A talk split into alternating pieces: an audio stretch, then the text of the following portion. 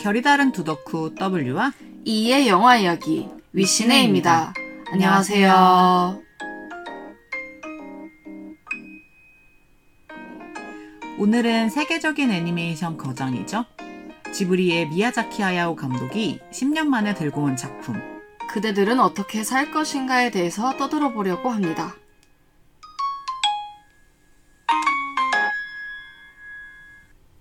지금 녹음 시점으로 개봉 3주차가 지났는데 이제 와서 그대들은 어떻게 살 것인가를 다시 꺼내게 됐어요. 사실은 저희 안에선 드랍을 시켰던 건데 어, 어쩌다가 그 물고기 꺼내듯이 이게 낚시를 한 거죠, 다시. 현재 누적 관람객 180만 명을 기록했더라고요. 네. 근데 제 생각보다 훨씬 많이 본 수치였거든요. 저는 제 생각보다 훨씬 더 안 봤다고 생각했는데. 아 정말요? 네. 저희가 자체적으로 드랍하긴 했었지만 그래도 개봉 첫 주에 둘 다 봤었잖아요, 이 작품을. 네네. W는 처음 보셨을 때 어떠셨나요? 저는 이 미야자키 하야오 감독님이 진짜 본인 하고 싶은 걸 다 했구나 라는 생각이 제일 먼저 들었어요. 그만큼 관객보다는 사실 자신을 위한 영화라는 생각을 했고 그래서 저는 파벨런스가 생각나기도 했거든요. 음, 이 영화를 보는데 감독이 엄청난 자기 도취와 그의 정비례하는 자기 혐오를 가지고 있는 사람이구나 라고 느껴졌던 것 같아요. 음. 그래서 그 자기 도취와 자기 혐오를 막 섞어서 반죽을 해놓으면 이런 영화가 나오겠네라고 생각을 했어요.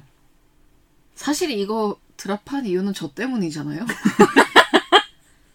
저는 개봉 첫날에 봤는데 아 올해 영화관에서 보다가 뛰쳐나가고 싶었던 두 번째 작품이었어요. 이거는 진짜 놀랍네요. 음. 그러니까 실제로 첫 번째 작품은 우리가 보다가 뛰쳐나갔잖아요. 제가 먼저 뛰쳐나가는 바람에. 그쵸? 근데 도대체 이게 무슨 영화인가 싶어서 진짜 허망하게 앉아 있었거든요.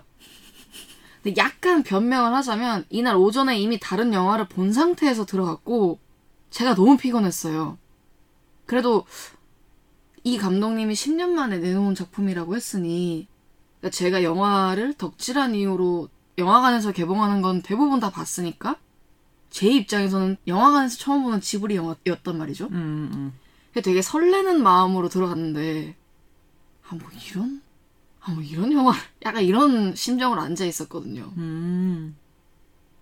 그래서 영화관에 앉아 있는 두 시간이 너무 힘들었어요. 진짜 중간에 나갈까라는 생각을 계속 했었어요. 그냥 그러니까 단순히 제가 부국제에서 프렌치 디스패치 처음 봤을 때 이게 뭔 소리야? 그거의 느낌이 아니고 너무 재미없네 이런 느낌이었다는 거죠.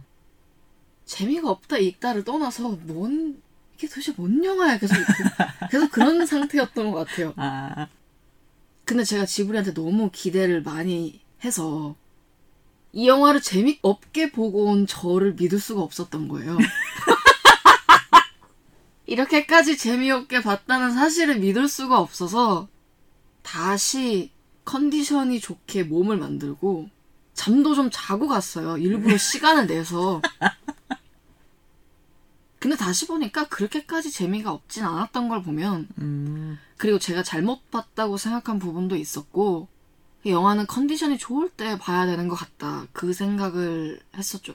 그러니까 다시 봤다고 해서 막 "헉, 인생 영화 막 이런 느낌은 아니었지만 그러니까 처음에 본 정도의 막 아 진짜 험한 욕 하고 싶었거든요. 진짜 너무 재미없어가지고 근데 또 그 정도는 아니었으니까 다시 보길 잘했다고 생각을 했죠. 근데 그 정도가 아니라는 말은 결국 막 재밌었다는 얘기는 아닌 거니까 우리가 닥터 스트레인지 2 이후에 둘 다 재밌게 본 작품만 한다고 했던 그 어떤 불문율이 깨지는 건가요 지금? 아무도 관심 없으시겠지만 닥터 스트레인지 2 이후에 저는 마블에서 영원히 손을 뗐고요. 근데 지브리 작품은 이거를 보고 그러니까 제가 모르는 게 되게 많다라는 거를 느꼈거든요. 지브리의 세계관에 관해서 네, 그렇죠. 그거를 포함해서 미야자키 하야오 감독의 작품을 많이 안 봤으니까 음, 음. 이게 그의 세계관이 집대성된 작품이라면 내가 모르기 때문에 해석이 안 되는 부분들도 있겠구나라는 생각이 들어서 음, 음. 작품을 보고 다른 영화들이 궁금해졌다는 점을 생각해보면 W가 김지훈 감독의 거미집을 생각한 느낌이면 될 것 같아요. 그럼 거미집이 약간 평화되는 거 아니에요? 저 거미집 재밌게 봤는데? 아니 그게 아니고 그러니까 아, 뭔 말인지 그 알아요. 뒤에 어. 더 재밌는 다른 작품들을 보고 싶다라고 그때 말씀하셨으니까 그런 느낌이라고 생각하시면 될 것 같아요. 그래서 이 영화의 줄거리에 대해서 좀 설명을 드리자면요.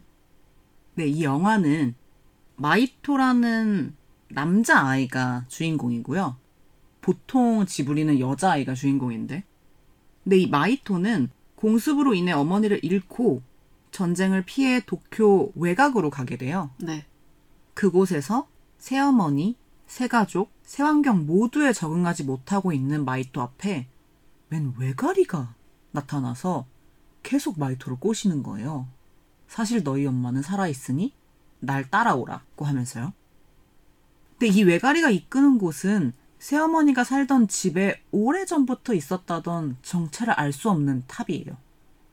계속 이를 거부하던 마히토가 어떤 사건으로 인해 결국 탑으로 들어가게 되는데 점점점 빠밤. 같은 내용입니다.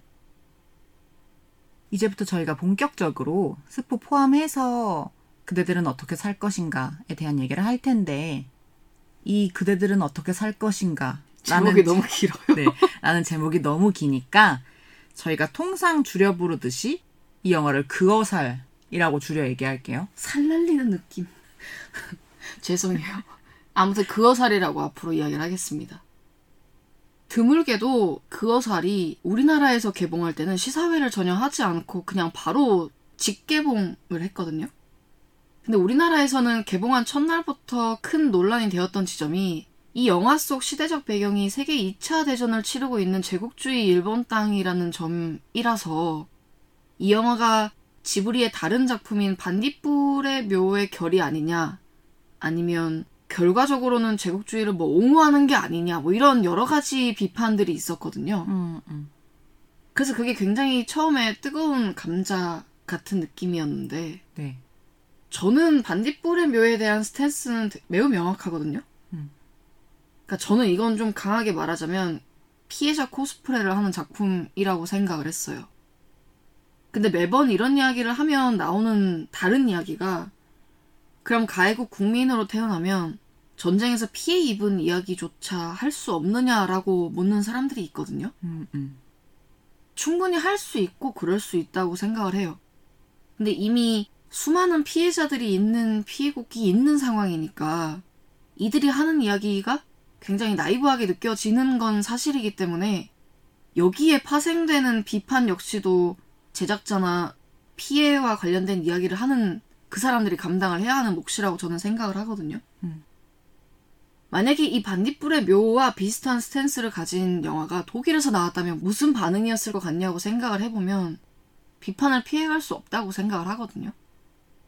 그 어사를 처음 봤을 때는 논란이 되었던 지점과 비슷한 생각을 한 부분도 있었어요. 근데 그거를 막 전쟁을 옹호한다고 생각하진 않았고 반딧불의 묘라고도 생각은 하지 않았고 그냥 저는 아직 사과를 받지 못한 피해국 후손이기 때문에 배경 자체가 불편하게 다가오는 지점은 있었어요. 그러니까 지브리는 어쨌든 뒤에 환상의 세계를 이야기하고 동화를 보여주는데 그 배경이 우리가 가장 불편해하는 배경이기 때문에 뒤에 나오는 이야기에 집중을 잘 못했어요. 음, 음, 음. 그 제가 처음에 봤을 때 이게 뭔 영화야라고 생각했던 가장 큰 이유 중에 하나가 이거였던 것 같거든요. 지금 생각해 보니까. 그러니까 미야자키 하야오 감독의 태도가 문제가 아니고 그 배경 자체가 우리나라 사람에게는 불편한 지점이 있을 수 있다고 생각을 했었어요. 그래서 나중에 영화를 보고 왔을 때 차라리 앞부분에 나왔던 그 배경이 세계 2차 대전을 정확하게 보여주지 않고 아예 이것마저 가상의 세계였으면 좋지 않았을까라는 생각을 해봤었거든요. 네. 근데 이 디테일한 모든 배경들이 특히 이제 아버지의 직업이라든지 이런 부분들이 다 미야자키 하야오의 자전적인 이야기라고 하더라고요. 음, 음. 그리고 당시에는 이 영화가 영감님의 은퇴작이었고, 그러니까 자기 이야기를 하기 위해서 만든 거라고 생각하면 그건 빠질 수가 없는 부분인 거잖아요. 그러니까 평행선을 걷는 기분이었어요. 갑자기 내래 노래가 생각나는데. 죄송합니다. 너무 진지해져서. 아무튼, 모든 사람이 다 이게 그의 자전적인 이야기라고 생각하고 보지는 않을 거라고 생각을 하고, 그러니까 그 정보 값을 알려주지도 않았고 모르고 볼 거라고 생각을 했거든요. 음, 음. 다시 강조를 하지만 영감님이 세계 2차 대전에서 가해국이었던 일본을 뭐 이렇게 좀 안쓰럽게 여긴다거나 이렇게 생각했다는 게 아니고 그냥 그 배경 자체 때문에 집중이 안 되는 지점이 있다는 거죠. 그러니까 최대한 그런 역사적인 맥락을 고려하지 않고 객관적으로 보려고 노력은 해봤는데 생각보다 잘 되지 않더라고요. 저는 그래서 그게 어쩔 수 없는 지점이라고 생각하고 그분이 그렇게 만드신 것도 이해가 되듯이 저희가 그렇게 해석하는 것도 어쩔 수 없다라고 생각하는 쪽이에요, 저는. 음. 저는 일단 반디포리묘를 안 봤고요. 그리고 그 영화 감독은 미야자키 하야오가 아니거든요. 이 얘기를 정확하게 하려면 미야자키 하야오가 만든 10년 전 작품인 바람이 분다를 봤어야 하는데 이 역시 안 봤거든요. 그 점을 먼저 밝히고 제 의견을 얘기를 해보자면 저는 미야자키 하야오가 반전주의적인 성향은 분명히 가지고 있다고 생각을 해요. 근데 그가 반전주의라고 한들 반전주의자인 거 맞아. 근데 그가 지배지의 부르주아였던 것도 맞잖아요. 그래서 온전히 닿을 수 없는 부분이 있다고 생각을 해요. 저는 인간은 살아내는 만큼만 본다는 쪽에 동의를 하거든요. 그래서 공감은 해도 이입은 할 수 없다고 보고 이 영화를 보면서 느낀 건 미야자키 하야오가 일본의 만행에 대해 굉장히 부끄러워하는 것 같긴 했는데 그것보단 당장 눈앞에 자기 혐오가 더 크다고 봤어요. 사람은 누구나 자기 손가락이 제일 아프잖아요. 그리고 그걸로 미야자키 하야오한테 어떤 비판을 할 생각도 없거든요. 전 인간이라면 당연한 거라고 생각을 해서 그 한계를 넘을 수 없다고 봤는데 그럼에도 이가 말했듯이 저희는 피해국이니까 영화 속에서 아, 그 습격 때문에 뭐 사람들이 정말 많이 죽었지라는 대사나 지금 수송이 또 멈췄어 같은 대사 같은 게 나오면 한국인으로서 에? 약간 이렇게 되는 부분이 있긴 있었던 것 같아요. 제가 이거 관련해서 영화에서 제일 아쉬웠던 부분은 영화 속에서 피가 등장하는데 이 피가 마이토가 스스로 자해할 때와 생선을 해체할 때 딱 두 군데서 나오는 거 말고는 안 나오거든요. 그러니까 결국 인간의 피는 자신이 스스로를 자해할 때만 나오는 건데 그 당시 상황에서 우리나라가 얼마나 수많은 피를 흘렸나를 도리어 생각하게 되는 거예요. 그 자해하는 씬을 보면서. 근데 말했듯이 이 영화를 만들 때 우리나라의 상황은 감독한테는 완전히 노내거든요. 근데 자해할 때 보면 그 마이토 머리에서 피가 어, 저러다 과다 출혈로 죽겠는데 싶을 정도로 생각보다 많이 네, 흐르더라고. 굉장히 많이 나오잖아요. 그래서 말했듯이 지금 자기 손가락이 너무 아픈 게 중요하다. 저는 그렇게 받아들였던 것 같아요, 그냥. 예를 들면 영화 속 이 세계에 나오는 그 앵무새들의 모습이 나치들이 모여가지고 음, 그 모습을 연상하게 했다는 점에서 분명히 군국주의에 대한 비판적인 시각을 이 영감님이 가지고 있구나라는 걸 알았거든요. 그러니까 제가 그걸 모르고 본 건 아닌데 근데 이제 영화를 다시 봤는데도 저는 이제 W랑은 다르게 반전주의까지라고 하기에는 그분의 스탠스가 굉장히 나이브하다고 생각을 했고 근데 그건 어쩔 수 없다고 생각을 하는 게 아까 W가 말씀하셨듯이 본대로 잘하는 거니까. 그래서 작품은 대중이 평가하는 거니까. 그런 비판이 있어도 어쩔 수 없다. 뭐 저는 그렇게 생각을 합니다. 저희가 앞서 말씀드렸던 이야기는 사실 우리나라에서 가장 크게 논란이 된 부분인 것 같고 이 지점에 대해서 아마 다른 해외 국가에서는 이렇게까지 반응을 하지 않을 것 같고요. 근데 처음에 이 영화가 일본에서 개봉을 했을 때도 이 영화가 너무 난해하다는 평이 굉장히 많았거든요. 음, 거기에 대해서는 어떻게 생각하세요? 너무 어렵다, 너무 난해하다, 뭐 이런. 일정 부분 동감하는 것 같아요. 이게 지브리가 제가 지브리의 모든 작품을 다 본 건 아닌데 그래도 유명한 거는 다 봤거든요. 근데 하울의 움직이는 부동산 이후에 약간 그러니까 하울의 움직이는 성 이후에 구조를 일부러 숨기는 것 같은 느낌이 들 때도 있어요. 그래서 영화가 심하면 거의 이건 감독이 생각하는 대로 의식의 흐름대로 흘러가는 것 같은데? 라는 인상을 받을 때도 있거든요. 그 어살도 기승전결이 명확하고 일방 통행인 느낌은 전혀 아니잖아요. 네. 많은 신이 산발적으로 흩어져 있고 그래서 어떤 이야기를 굉장히 직관적이고 표면적으로 받아들이는 저 같은 사람이면 사실 난해할 수 있다고 생각을 해요. 음, 근데 저는 이번에는 제가 이분에 대해서 잘 모르고 이 스튜디오에 대해서도 거의 모르니까 저야말로 정말 보이는 대로 받아들였던 것 같거든요. 그래서 하고 싶은 이야기는 제목부터 엔딩까지 굉장히 명확했다고 저는 생각을 했고 이 영화가 재미없었던 이유가 난해해서가 전혀 아니었거든요, 저는.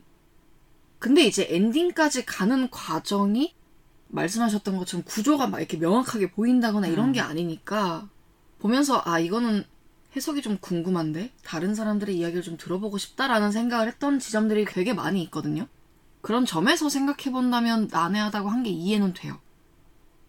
근데 이거를 MBTI 얘기 너무 하기 싫은데 한마디로 설명하려면 MBTI로밖에 설명할 수가 없어 얘기하자면 E가 N 성향이라서 그런 것 같아요.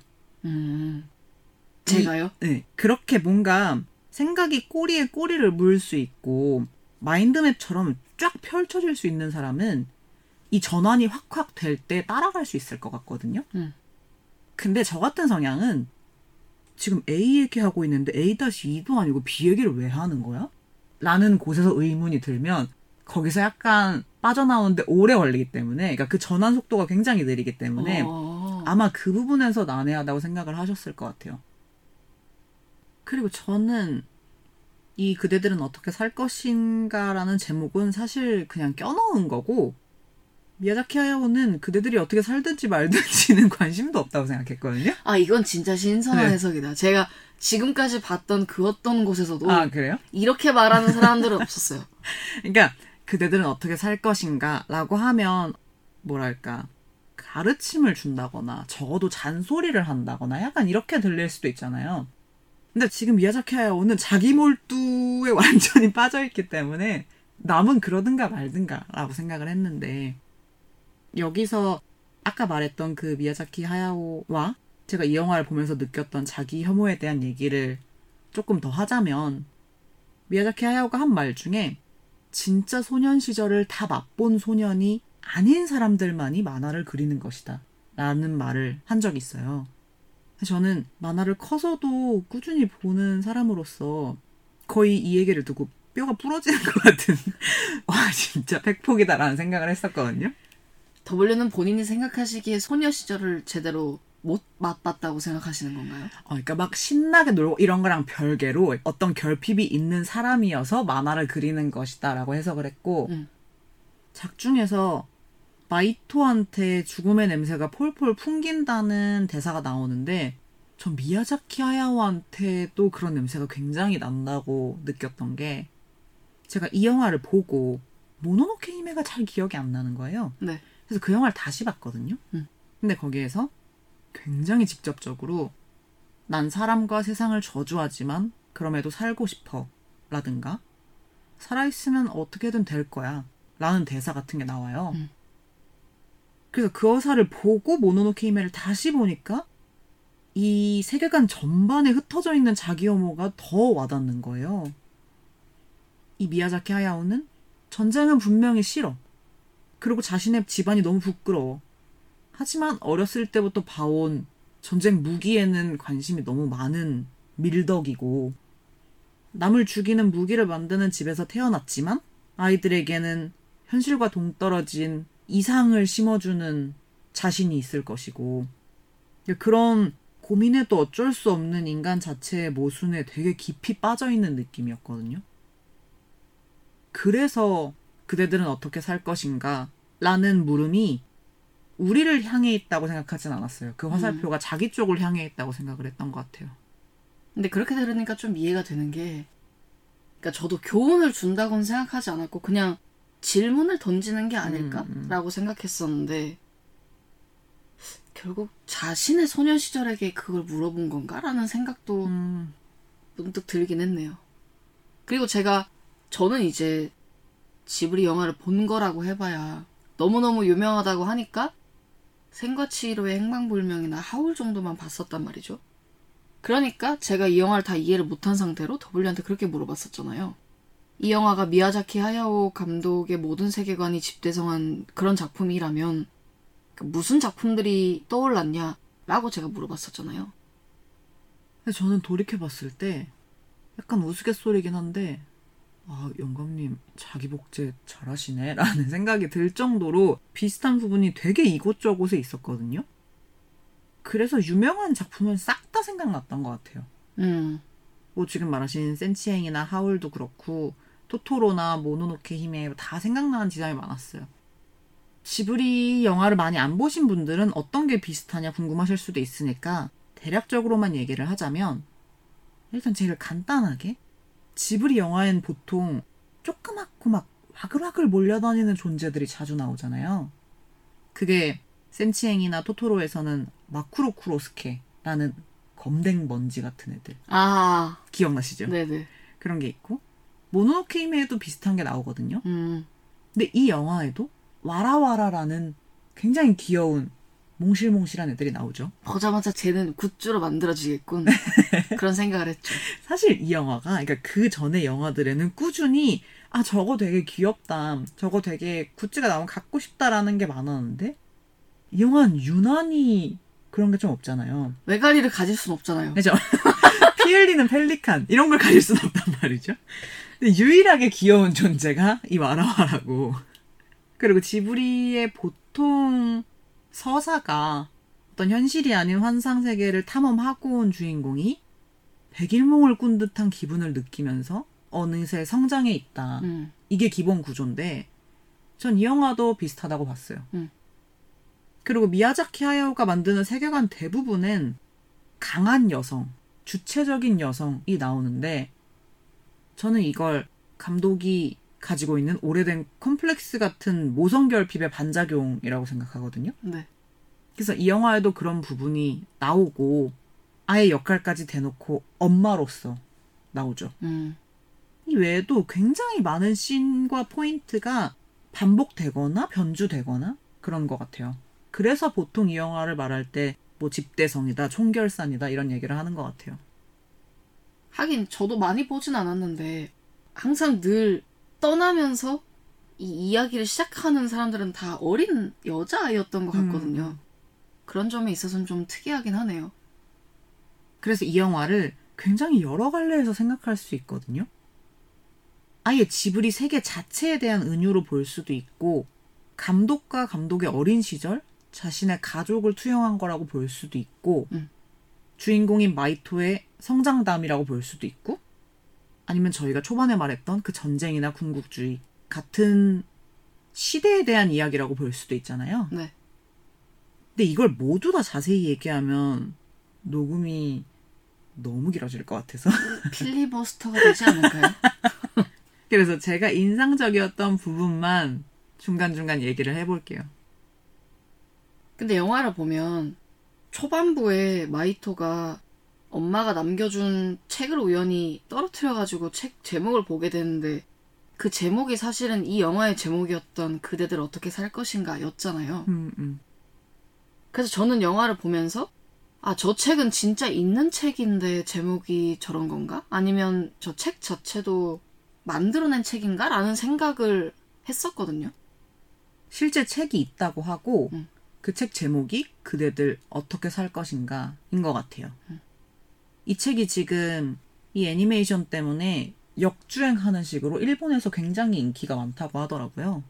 그래서 실제 있는 책을 자신이 어린 시절일 때 어머니에게 선물을 받았고 그래서 그걸 모티브로 활용을 했다고 하는데 정작 원작과는 내용이 굉장히 판이하다고 하더라고요. 음. 그래서 제목과 어떤 특정 포인트 정도만 따온 것 같아요. 그래서 이 영화 얘기를 할 때 오히려 저는 지금 언급하는 작품을 다 보지 않았는데 존 코널리의 잃어버린 것들의 책과 왕과 새라는 애니메이션의 영향을 더 크게 받은 것 같다고 많은 분들이 얘기를 하시더라고요. 음. 근데 이 두 작품이 둘 다 미야자키 하야오가 예전부터 굉장히 극찬을 해오고 영향을 많이 받았다고 얘기를 해왔던 작품이래요. 음. 저는 영화를 보면서 제가 느꼈던 모티브는 주로 굉장히 유명한 동화나 디즈니 작품이 많이 생각이 났는데 그 새 집으로 들어갔을 때 계셨던 할머니가 일곱 분이셨잖아요. 네. 그리고 희미가 이제 앵무새들한테 잡혀서 기절해서 유리관 안에 들어있는 씬. 그 두 장면 때문에 저는 백설공주가 떠올랐고, 음. 지브리의 많은 작품에서 그랬지만, 어떤 이 세계로 가기 위해 어두운 굴을 지나거나 빠지는 장면 같은 건 이상한 나라의 앨리스가 떠오를 수밖에 없었고요. 그리고 이상한 나라의 앨리스를 모티브로 어느 정도 쓴 건 정확하구나 라고 생각했던 게 히미와 마이토가 그 빵을 먹으면서 식사를 하는 장면에서 히미가 잼을 발라주는데 그 잼통을 보시면 잼통에 투모로우라고 써 있거든요. 음. 근데 이게 이상한 나라의 앨리스 후속작 거울나라의 앨리스에 나오는 이야기예요. 음. 내일의 잼이라는 게. 그래서 내일의 잼을 간단하게 말하면 결코 올리 없는 즐거운 일 같은 거를 이제 내일의 잼이라고 볼 수 있는데 그럼 약간 그 장면 너무 슬퍼지나요? 네, 좀 갑자기 저는 그렇게 생각 안 하고 잼을 너무 많이 발라주시는 게 아닌가? 그런 생각만 하고 있었고 넌 뭐 이렇게 다 묻혀가면서 먹니? 뭐 그런 생각했었는데 갑자기 그렇게 이야기하니까 너무 슬픈. 그래서 마이토가 그 장면에서 처음 웃잖아요. 맞아, 저도 그래서 그때 그러니까 마이토는 그 장면에서 둘이 빵 먹을 때는 희미가 엄마인지 모르잖아요. 계속 막 세상을 달관한 애처럼 여행을 하던 애가 처음으로 애 같은 모습을 보여준다고 생각해서 음, 음. 그볼때아넌 뭐 그렇게 다 묻혀가면서 먹니 그래도 맛있나 보다 이랬거든 그 현실 세계에서 밥 먹을 땐 그런 느낌 아니었잖아요. 그러니까 아, 되게 그래도 재밌나 보다 했는데 그런 의미면 너무 슬픈 거 아니에요? 갑자기? 다시 마이트한테 이입하게 되는데? 거기다가 외가리가 마이토를 꼬시기 위해서 깃털을 하나씩 떨어뜨리는 장면은 되게 헨젤과 그레텔 같잖아요. 네. 그런 사소한 모티프가 영화 곳곳에 들어있는 거예요. 그래서 애니메이션을 좋아하고 특히 앨리스에 환장하는 저 같은 사람은 뭔가 보면서 그런 디테일 때문에 재밌을 수밖에 없었던 것 같아요. 그렇죠. 아무도 그, 그 같이 빵 먹는 장면을 보지. 아무도 그 잼에 뭐라고 적혀 있는지 안 봐요. 아, 그걸 보긴 봤는데 얼핏 봤거든요. 이렇게 화면이 이렇게 잡히니까. 네. 근데 저는 그때 그게 tomorrow라고는 아예 생각을 못했고 TO로 대충 시작하니까 아 토마토인가 보다. 토마토 소스를 바르나 보다. 뭐 그렇게 대충 생각하고 넘겼거든요. 근데 이런 디테일까지 보시는군요. 또 성 안으로 들어가서 이제 문이 닫히고 문부터 벽까지 온통 책으로 둘러싸여 있었던 씬은 제가 어렸을 때 되게 재밌게 봤었던 판타지 책, 꿈꾸는 책들의 도시라는 게 있거든요. 그게 생각나기도 했어요. 근데 이게 이렇게 들으면 너무 갖다 썼다는 거 아니야? 이렇게 생각하실 수도 있는데 그런 느낌으로 얘기한 게 아니고 동화의 모티프 같은 걸 적절하게 따왔는데 그 와중에 미야자키 하야오의 originality가 엄청 센 느낌? 음. 본인 특유의 작법이라든가 연출이 굉장히 강하니까 아 여기엔 요걸 넣나 보다 저기엔 저걸 넣나 보다 하는 찾는 재미가 있었어요. 제가 파벨만스나 바비 이야기할 때 이런 느낌이었나요? 왜요? 아, 되게 신나서 이야기하는 게 느껴져요. 제가 약간 듣는 사람 느낌이 돼서 아 되게 재밌게 이야기하시네 뭐 이런 기분이 느껴지거든요. 저는 아까도 처음부터 계속 이야기를 했었지만 지브리를 거의 모르는 사람이잖아요. 그러니까 제가 그냥 영화 오타쿠라고 말은 하지만 지브리만 뒀을 때는 다른 일반 대중분들보다 제가 더 모르는 사람일 수도 있는 거예요. 음, 음. 제가 이 영화를 파키에서 떠들겠다고 결정을 했을 때 사실 다른 작품들을 더 보고 올 수도 있었거든요. 음. 근데 일부러 안 봤어요. 지브리를 잘 아는 사람과 모르는 사람으로 은연중에 나눠서 컨셉을 잡아서 떠들고 싶었기 때문에 저는 철저하게 모르는 사람에게 맞추려고 하고 대신 이제 궁금한 것들이 계속 생겨난 거예요. 그래서 제가 궁금해했던 것들을 더블리한테 물어볼 테니까 아는 만큼 대답을 해주세요. 네, 뭐, 제 말이 정답은 아니겠지만, 최선을 다해서. 진짜 궁금한 게 한두 가지가 아니었어요. 제가 이거는 영화를 보고 난 다음에 다른 사람들의 후기에서도 심심치 않게 봤었는데, 왜 이렇게 영화에 새가 많이 나오나? 없던 조류 공포증도 생길 것 같다라는 감상평을 봤었는데, 저도 딱 그 심정이었거든요. 그러니까 새가 그냥 나오는 것도 아니고 너무 집단적으로 많이 나오잖아요. 들어갔는데 갑자기 펠리컨이 막, 막 이렇게 다가오고 지나가고. 그렇게 해서 또 갔더니 커다란 앵무새 무리들이 갑자기 나타나고 막. 이래서 다른 동물들일 수도 있는 거잖아요. 늑대 무리들이 나를 위협했을 수도 있는 거잖아요. 네. 근데 왜, 왜 이렇게 새가 많이 나갔을까? 혹시 지브리와 새의 무슨 긴밀한 연관 관계가 있나요? 계속 그 생각을 하면서 봤었거든요. 새는 왜 이렇게 많이 나온 걸까요? 글쎄요. 근데 이한테 이 질문을 받았을 때 저는 왜 작품에 새가 저렇게 많이 나오지? 라는 생각을 해본 적은 없었거든요. 음. 그래서 글쎄? 이러다가 그냥 새는 날 수 있다는 점에서 가장 인간과 동떨어져 있고 환상적인 존재라서 그런 건가?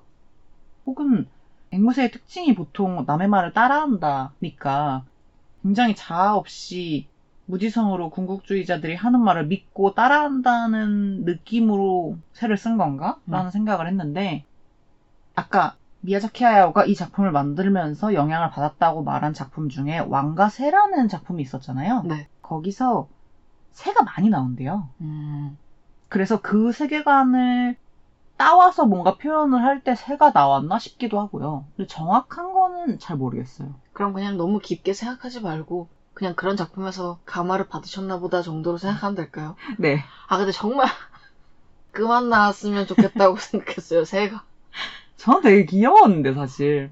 누가요? 펠리, 펠리 컨은 물론 약간 무서웠는데 앵무새 이런 애들 너무 귀엽거든요. 아니 그 앵무새 애들이 한 마리 있으면 괜찮은데 일단 부리가 계속 나오고 두 눈 달린 애들이 이렇게 쫙 있는 것도 너무 무서웠고 제가 제일 무서웠던 장면은 돌벽 창문 같은데 음. 공간을 가득 채워서 애들이 한 마리 두 마리 세 마리 네 마리 완전 여기 목만 꽉 차게 해가지고 이렇게 힘이랑 마이토를 쳐다보는 장면이 나오잖아요. 그 가득 차 있는 모습이 너무 너무 무서웠어요. 징그럽고. 어, 저는 그냥 되게 망충하게 생겼네? 이러면서. 일부러 일부러 이렇게 약간 거리감을 두게끔 만드신 건가라는 생각도 했었어요. 미야자키 하야오가 그리는 작품 세계가 환상적이면서 기괴한 면이 있었기 때문에 그래서 그렇게 느끼셨을 수도 있을 것 같고요. 저는 항상 그랬으니까 그게 무섭지는 않았는데 오히려 왜 저렇게 새똥이 많이 나오는 거지? 라는 의문이 있었거든요. 새가 나오는 건 오케이 그럴 수 있어. 근데 왜 새가 꼭 작아져서 날아다닐 때 인간이 똥 폭격을 맞으면서 똥에 홀딱 젖는 걸까? 저기서 미야자키 하야오의 인간 혐오를 느낄 수 있는 건가? 뭐 이런 생각을 했었거든요. 음. 그렇게 생각하면 그럴 수도 있겠네요. 걔네가 커다란 애들이었을 땐 그렇게 안 하고 꼭 현실 세계 문 밖으로 튀어나가서 날아갈 때만 애들이 이렇게 발사하고 사라진 거니까. 발사. 네. 그리고 이건 제 되게 개인적인 해석이긴 한데, 저는 현실 세계와 이 세계를 구분 짓는 물질이 물이 아닐까라는 생각을 처음에 했었어요. 음. 근데 그건 사실 제가 거의 유일하게 보다시피 했던 센치행에서도 물이 중요하게 나왔기 때문에 그런 생각을 했었나라는 생각도 드는데, 센치행은 좀 씻어낸다라는 의미에서의 물 역할이 되게 강하게 나왔었잖아요. 근데 그 어살에서는 그런 느낌의 물은 아니라고 생각을 했어요. 음. 근데 왜 현실과 이 세계를 구분짓는 물질이 물이라고 생각하신 거예요? 사실 저는 그렇게 생각하지는 않았거든요. 처음에는 그 탑이라고 생각했거든요. 근데 마이토가 결국에 그 탑에 제대로 들어갔을 때 원래는 이렇게 돼야 되는 거잖아요. 탑에 딱 들어가자마자 새로운 세계가 펼쳐지고 이래야 되는데 그게 아니었잖아요. 음. 그러니까 저는 그 탑은 현실 세계와 이 세계를 잇는 문 정도라고 생각을 했고 음. 여기 들어갔을 때 그 어머니라는 환상을 만든 매개체도 사실 물이었고 마이토와 그 할머니가 이렇게 약간 늪에 빠지듯이 바닥으로 쏙 들어갈 네, 때.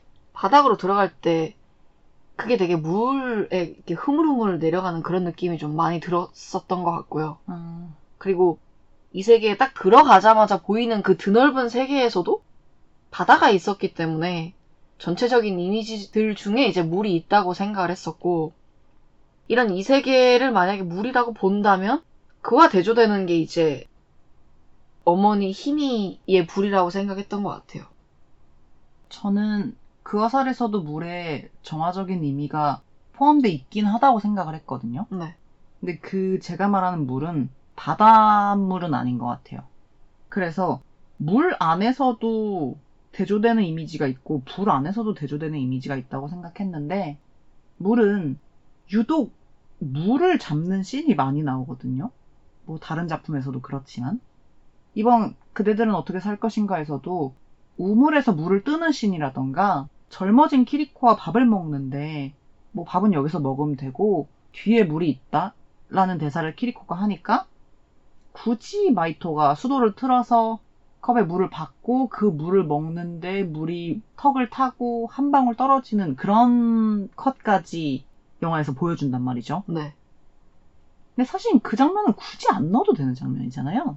음. 근데 굳이 굳이 넣은 거니까 저기에 뭔가 의미가 있나? 라는 생각이 들었고 그 의미가 있다면 그거는 깨끗한 물이었으니까 정화된 이미지, 뭐 여태까지 그랬던 생명에 대한 이미지 그런 게 아닐까라는 생각을 했던 거고 반대로 그 바다는 이 세계에서의 바다가 저주의 바다라고 불리잖아요. 네. 그래서 같은 물질 안에서도 그렇게 명과 암이 있다고 생각을 했던 것 같아요. 불도 마찬가지로 희미가 이 세계에서는 불을 활용해서 뭐 적을 물리치고 하지만 실제 마이토의 어머니는 불 때문에 돌아가신 거잖아요. 음. 근데 그 불 때문에 돌아가신 어머니가 이 세계에서는 불을 활용하다가 마지막에 불은 무섭지 않아. 너를 낳는 건 멋진 일이니까 라는 말을 기어코 뱉으시잖아요. 네. 그런 걸 보면서 음, 저런 물질 안에서도 모순이 있구나 라고 생각을 했던 것 같아요. 이게 모든 요소들이 그런 모순? 아니면 서로 상반되는 의미들을 가지고 있는 것 같다라고 생각하셨다는 거죠. 음, 그렇게 생각할 수도 있겠네요. 특히 불이 좀 그런 의미였던 것 같아요. 그리고 제가 이제 단세 편으로 해석한 이제 이게 영감님 스타일이군 했던 지점은 현실 세계와 단절된 어떤 특정한 세계가 있고 그것으로 초대가 되거나 초대를 하거나 뭐 이런 식으로 해서 들어가는 장면들이 되게 많이 나오잖아요. 뭐 오주의 마법사나 이상한 나라의 앨리스가 그렇잖아요. 제가 영화를 보면서 생각했던 거는 그냥 보통 현실 세계와 단절되어서 간 어떤 이 세계에서는 현실이 마음에 안 드니까 거기를 갔을 테니 마냥 되게 밝고 환상적인 느낌이 들 거라는 생각을 보통은 하잖아요. 근데 미야자키 하야오 영감님이 그려낸 세계관은 좀 그런 것 같지 않았어요. 현실 세계에서 이 세계를 갔다고 해서 거기가 마냥 좋은 세계였냐 하면 그게 아니잖아요. 그런 의미에서 그어 살의 이 세계는 죽음의 세계인가? 아니면 삶과 죽음의 경계선에 있는 세계인 건가? 뭐 이런 생각을 하면서 봤었거든요. 처음에는 죽음의 세계라고 생각을 하다가 근데 이제 이곳이 와라와라라고 하는 친구들이 세상 밖으로 태어나기 전에 머무르는 세계라는 대사가 나오잖아요. 그거를 듣고 나니까 픽사 영화 중에 소울에서도 이런 세계가 있잖아요. 거기에도 22를 비롯한 수많은 태어나지 않은 생명체 같은 친구들이 사는 세계관이 있잖아요. 걔네들도 지구로 떨어지기 전에 머무르는 곳인데, 네. 그래서 그런 경계선에 있는 세계인가? 뭐 그런 생각들을 했었죠. 그 이 세계 간다고 해서 이 세계가 마냥 밝고 희망차고 꿈 같은 곳이 아닌 거는 미야자키 하야오의 전매 특허인 것 같긴 하고요. 저는 이 세계를 생각했을 때 처음에 지금 이가 이 얘기를 하는 걸 듣기 전에는 와라와라를 완전히 까먹고 이 세계는 죽음의 세계일 것이다 라고 생각을 했거든요. 음. 근데 생각해보니까 와라와라가 있잖아요. 그래서 이 세계는 그럼 삶의 시작이자 끝인 공간인가? 그렇게 생각이 지금 드는데 인생이 그렇거든요. 그래서 태어나서 흙으로 돌아가는 것처럼 이 세계를 죽음의 세계라고 생각한 건 이 세계의 그 무덤의 문에 써있던 글만 봐도 명확하거든요. 음. 나를 배우는 자는 죽는다 라고 써져 있던 그 문구. 그리고 이들이 그 무덤의 문을 겨우 닫고 나서 빠져나올 때 그 젊은 키리코와 마이토가 그냥 문을 닫고 뒤돌아서 나오는 게 아니고 약간 왕 앞에서 내시가 뒷걸음질 치듯이 뒷모습을 보여주지 않고 뒷걸음질을 친단 말이죠. 네. 그래서 전 이걸 보면서 오르페우스 신화가 생각나기도 했고 그거랑 엮어서 센과 치히로의 행방불명까지 생각이 났고요. 그 안에서 삶을 영위하는 존재들은 현실이 아니니까 그거는 일단 차치를 하고 산자의 입장에서 성이나 탑 혹은 이 세계를 생각하면 저는 자기 혐오를 이기지 못해서 죽고 싶은 자만이 매혹되는 공간이라고 생각을 했어요. 음. 그래서 실제로 아내와 아들이 모두 성 안에 들어갔는데 아빠는 거기에 들어가지 않잖아요. 구하고 싶은 마음이 있었는데도 네. 이건 아빠의 무능을 보여주는 걸 수도 있지만 저는 아빠가 죽고 싶은 생각을 단일도 하지 않아서 라는 쪽에 초점을 맞췄거든요. 뭐 마이토가 당장 엄마가 돌아가시고 새엄마가 생기고 나를 둘러싼 이 모든 것에 대한 환멸을 느껴서 부정적인 사고를 하고 있다는 건 너무 빤히 보이는데 나츠코 역시 그런 상황이라고 생각을 했어요. 이 성에 들어가는 사람이 지금 현재 시점으로는 나츠코랑 마이토 둘인 거잖아요. 작중에서 나츠코의 상황이나 나츠코의 생각이 나츠코한테 focusing을 해서 나오는 건 아닙니다만 언니가 죽고 나서 남편과 언니의 남편이었던 사람과 결혼을 하고 아이를 가졌다는 상황 자체가 만약에 제가 나츠코라면 죽고 싶었을 것 같거든요. 이게 영화 속 타임라인을 따라가면 실제로 자신의 언니가 죽고 형부였던 사람과 결혼을 해서 임신을 한 게 채 1년도 되지 않아요. 그 사이의 시간이. 그래서 저는 이 부분이 가장 영화를 처음 봤을 때 왜 저렇게 설정을 해서 나를 불쾌하게 하는가라는 생각을 했었는데 네. 실제로 예전에 소로레이트 메리지라고 해서 아내가 사망하거나 불임일 경우엔 대를 잇고 가문 간의 결속을 다지기 위해서 아내의 누이와 결혼하는 풍습이 있었대요. 음. 근데 이게 일본에도 암암리에 있었던 것 같아요. 음. 그래서 만약에 나츠코가 마이토의 아빠랑 가정을 꾸리는 걸 자신이 원한 게 아니라면?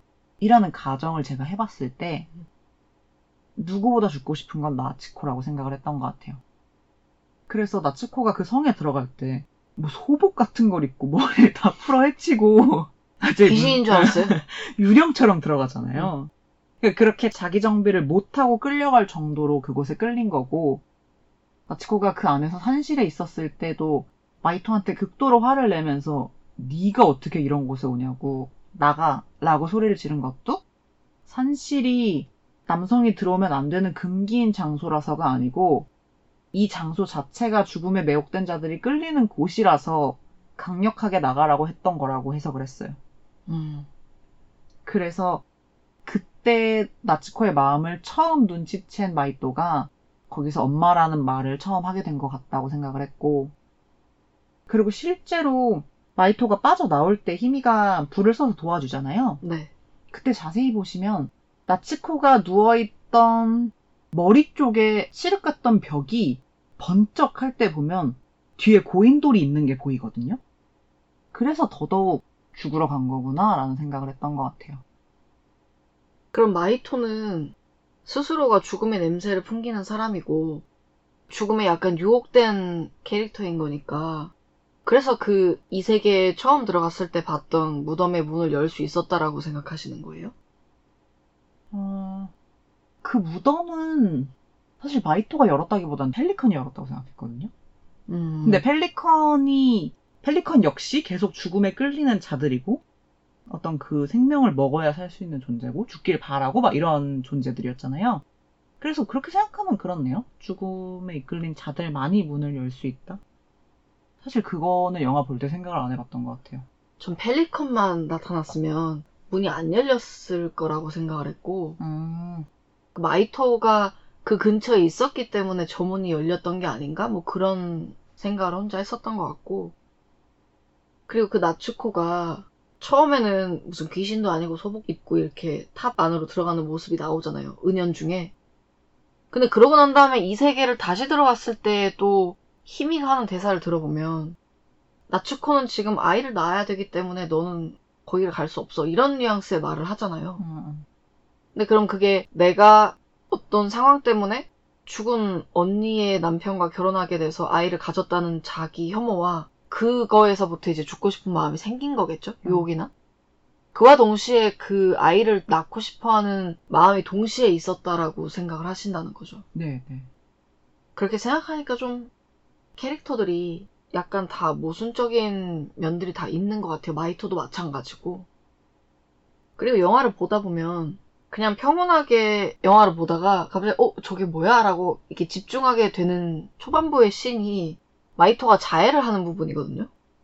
갑자기 돌을 들고 이렇게 머리를 꼭 찍는데 그냥 봤을 때는 그 여기가 벌어진 정도였는데 갑자기 피가 한 바가지 쏟아지잖아요. 그래서 아니 생각보다 피를 많이 흘리는데 막 이런 생각도 하다가 갑자기 얘가 왜 이렇게 자해를 하지? 학교 가기 싫으니까 일부러 저러는 건가? 라는 생각을 했었거든요. 마이토는 왜 그런 행동을 했다고 생각하세요? 제가 생각한 여러 이유 중에 이가 방금 얘기한 그 이유도 있다고 봤고 학교 가기 싫어서? 복합적인 게 있는데 그것도 있을 거라고 생각을 했어요. 응. 학교에도 기댈 데가 없고 나를 너무 이방인 취급하고 그러니까. 근데 가장 컸던 거는 아무래도 방금 얘기했던 그 자기 혐오 때문에 자해를 했다고 생각했고 그리고 영화에서 마이토가 스스로 대사로 얘기를 하잖아요. 자신한테 아기가 있음을 이 상처가 보여준다. 그래서 자기한테 아기가 있음을 증명하는 일종의 도구라고도 생각을 했고 그냥 지금 다 막 다 짜증나니까 화풀이 하듯이 했다고 생각하기도 했고요.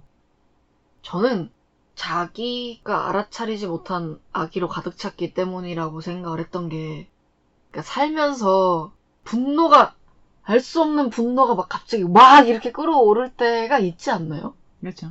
그 마이토가 그냥 그런 상황이었던 것 같아요. 어머니는 갑자기 돌아가셨는데, 아빠는 슬퍼하고 애도하는 모습보다는 갑자기 어머니의 동생을 다시 데려와서 자기한테 새로운 엄마라고 소개하고 일하러 그냥 가버리고.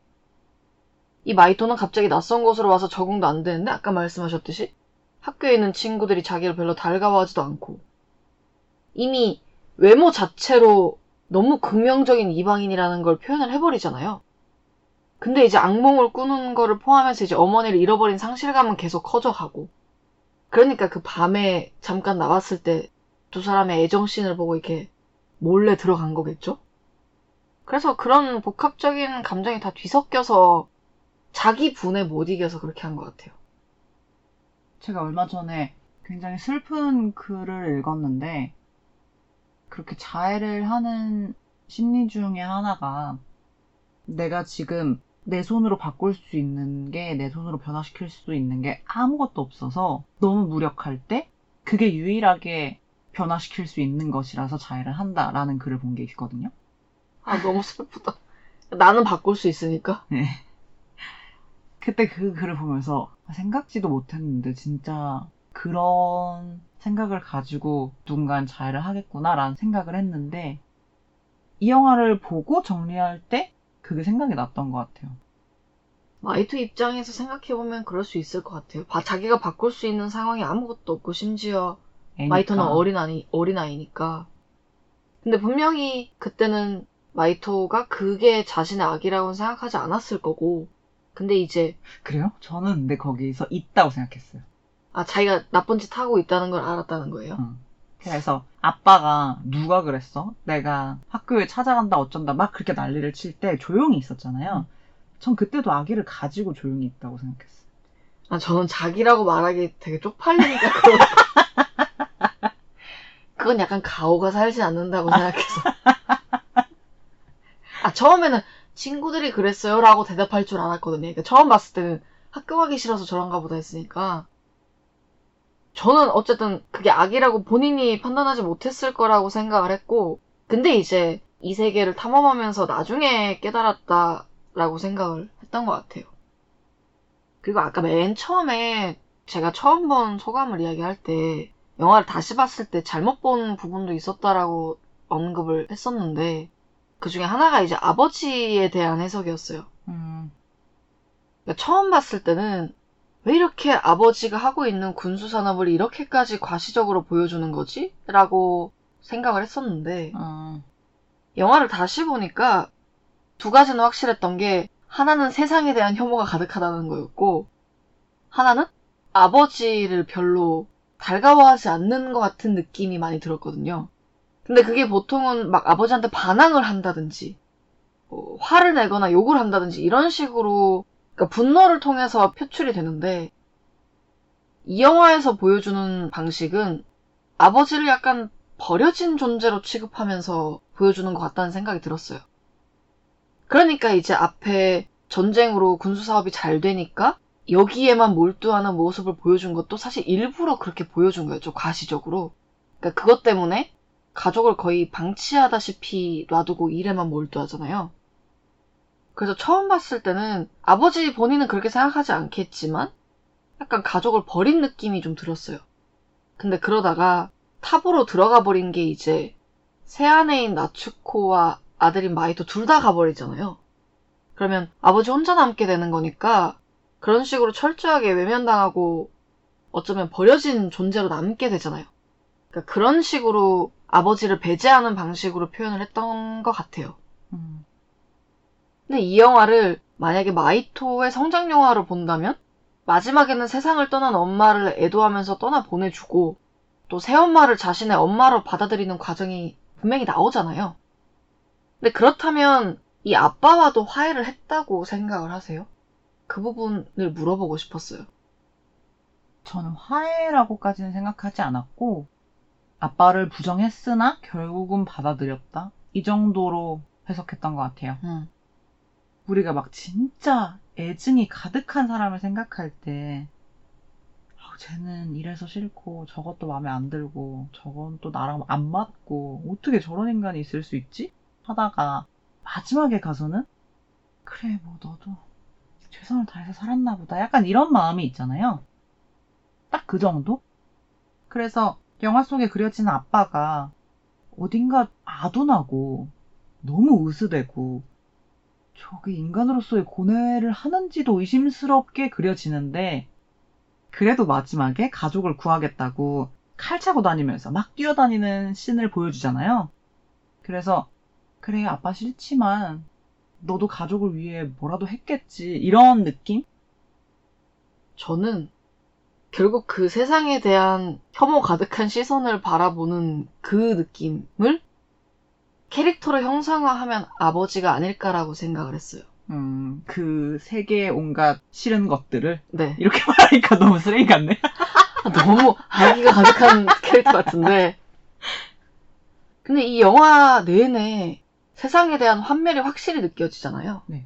그리고 마이토 본인이 뭔가 계속 아기에 가득 찬 마음으로 세상을 바라보게 되고 그런 죽음의 냄새를 풍기게 되는 가장 결정적인 계기를 준 사람 중에 한 사람이 아버지라고 생각했거든요. 음, 근데 그게 본인이 어떻게 선택할 수가 없잖아요. 내가 눈을 떴는데 군수 산업을 하고 있는 아버지 아들로 태어나 버렸으니까 내가 어떻게 바꿀 수는 없는데 저 사람이 하는 모든 일이 마음에 안 드는 거기에서 오는 개인적인 모순과 환멸 이런 게 있으니까 그게 이제 정확하게 아버지로 상징되는 거라고 생각했기 때문에 음, 저도 화해를 했다고 생각하지는 않았고요.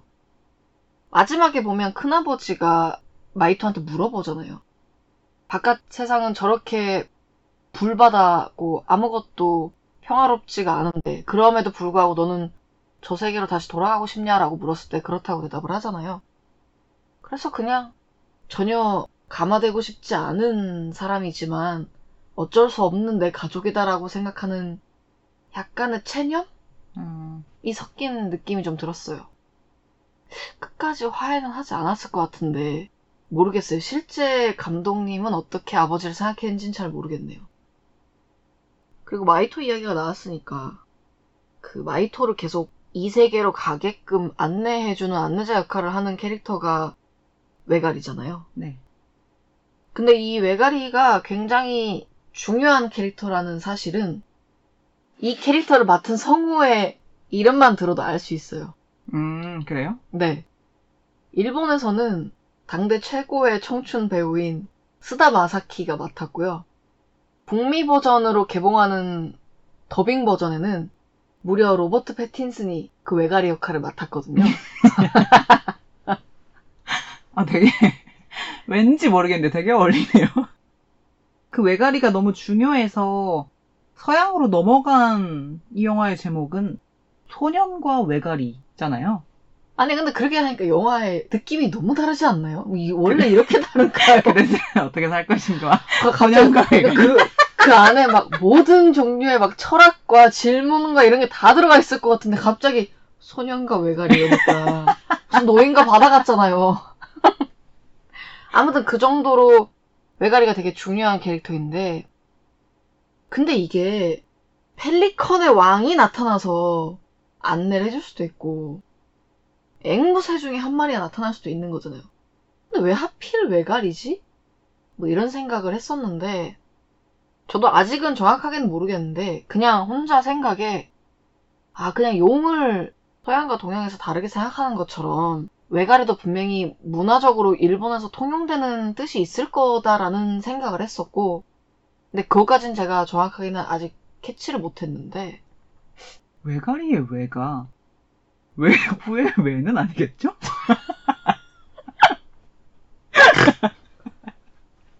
한국어 아니에요? 아니 외국 외가리는 순수 한국말 아니에요? 아, 몰라 모르겠어요. 그럼 외구의 외가리예요?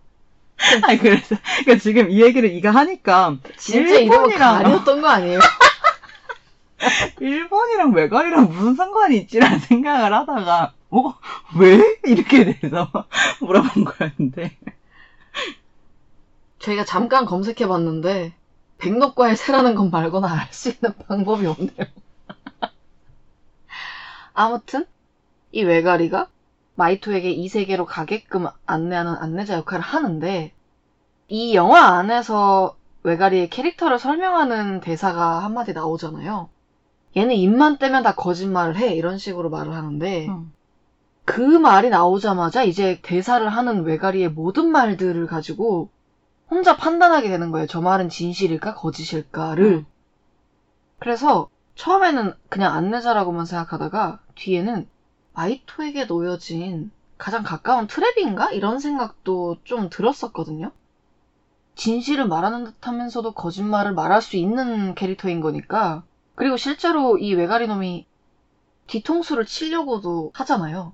그렇게 생각하면 그런 여러 가지 역할을 하는 캐릭터가 아닌가. 그래서 중요하게 나오는 게 아닌가라는 생각을 했었고, 그럼에도 불구하고 이런 가까운 곳에 안내자이자 트랩인 상황이 있음에도 불구하고, 마이토는 이름 자체가 진실을 찾는 사람인 거니까, 그럼에도 불구하고 마이토는 자신의 길을 묵묵하게 걸으면서 본인이 원하는 진실로 찾아가는 사람이구나. 뭐 이런 생각을 좀 했던 것 같아요.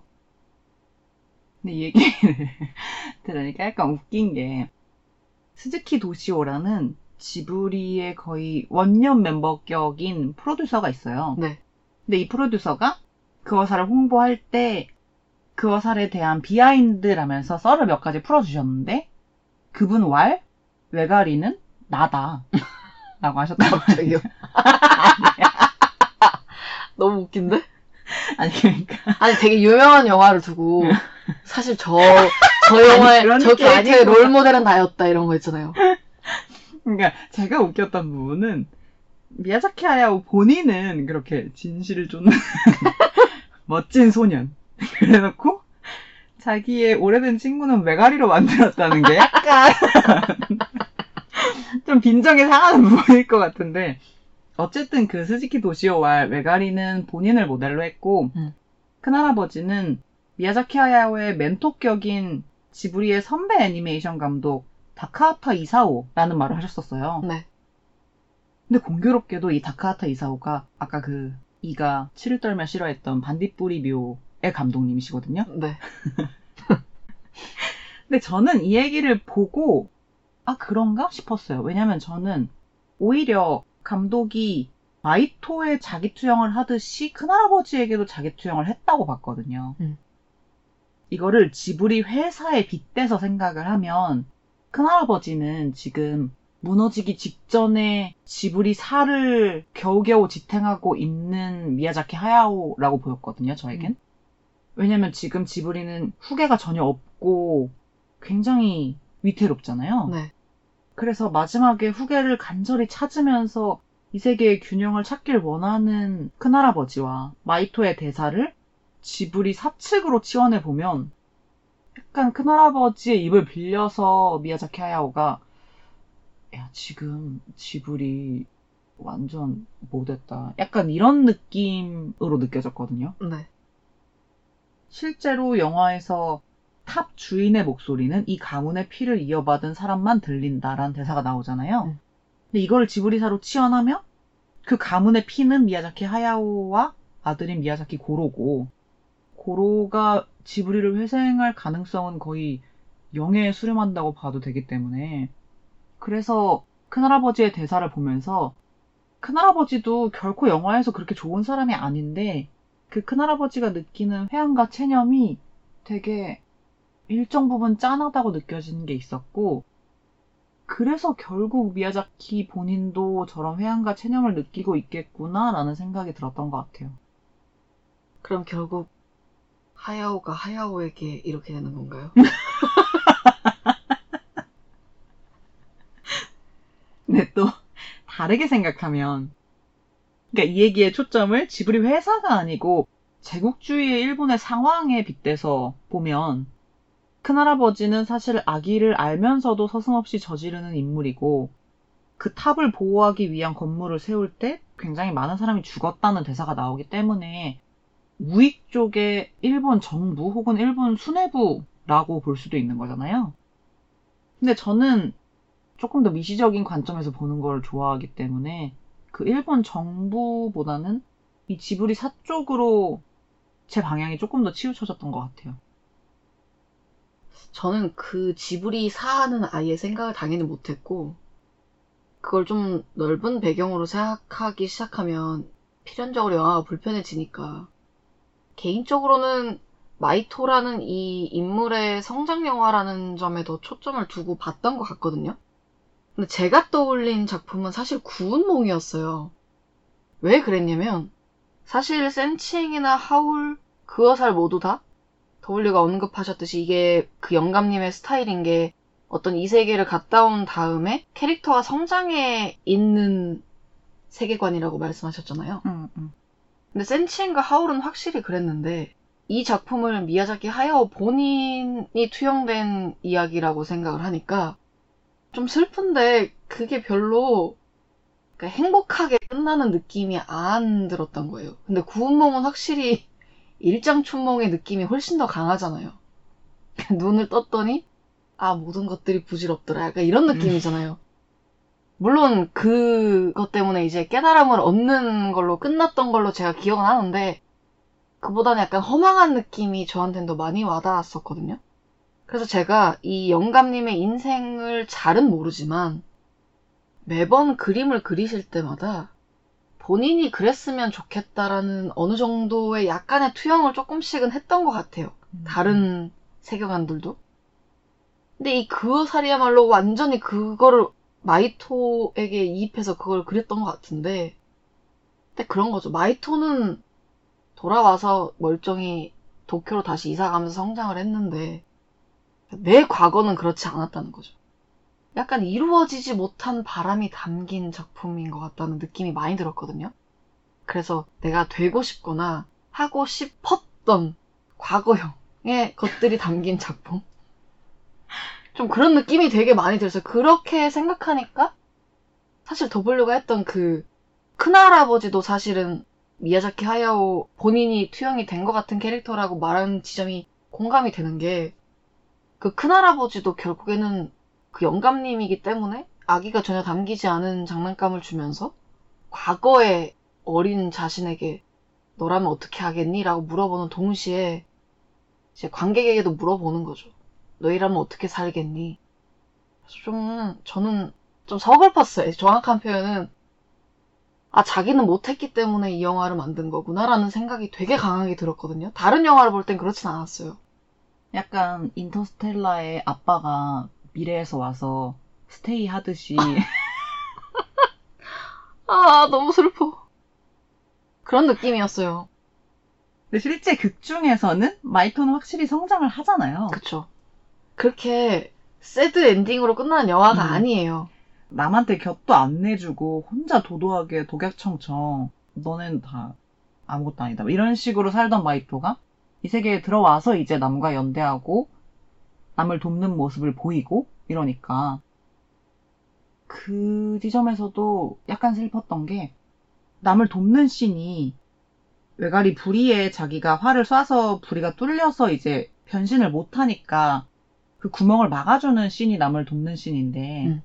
일단 그 부리를 쏠 수 있었던 것도 외가리 본인의 깃을 사용한 활을 썼기 때문에 그 활이 돌고 돌고 돌다가 외가리한테 꽂힌 거잖아요. 그 부분부터 일단 굉장히 의미심장했거든요.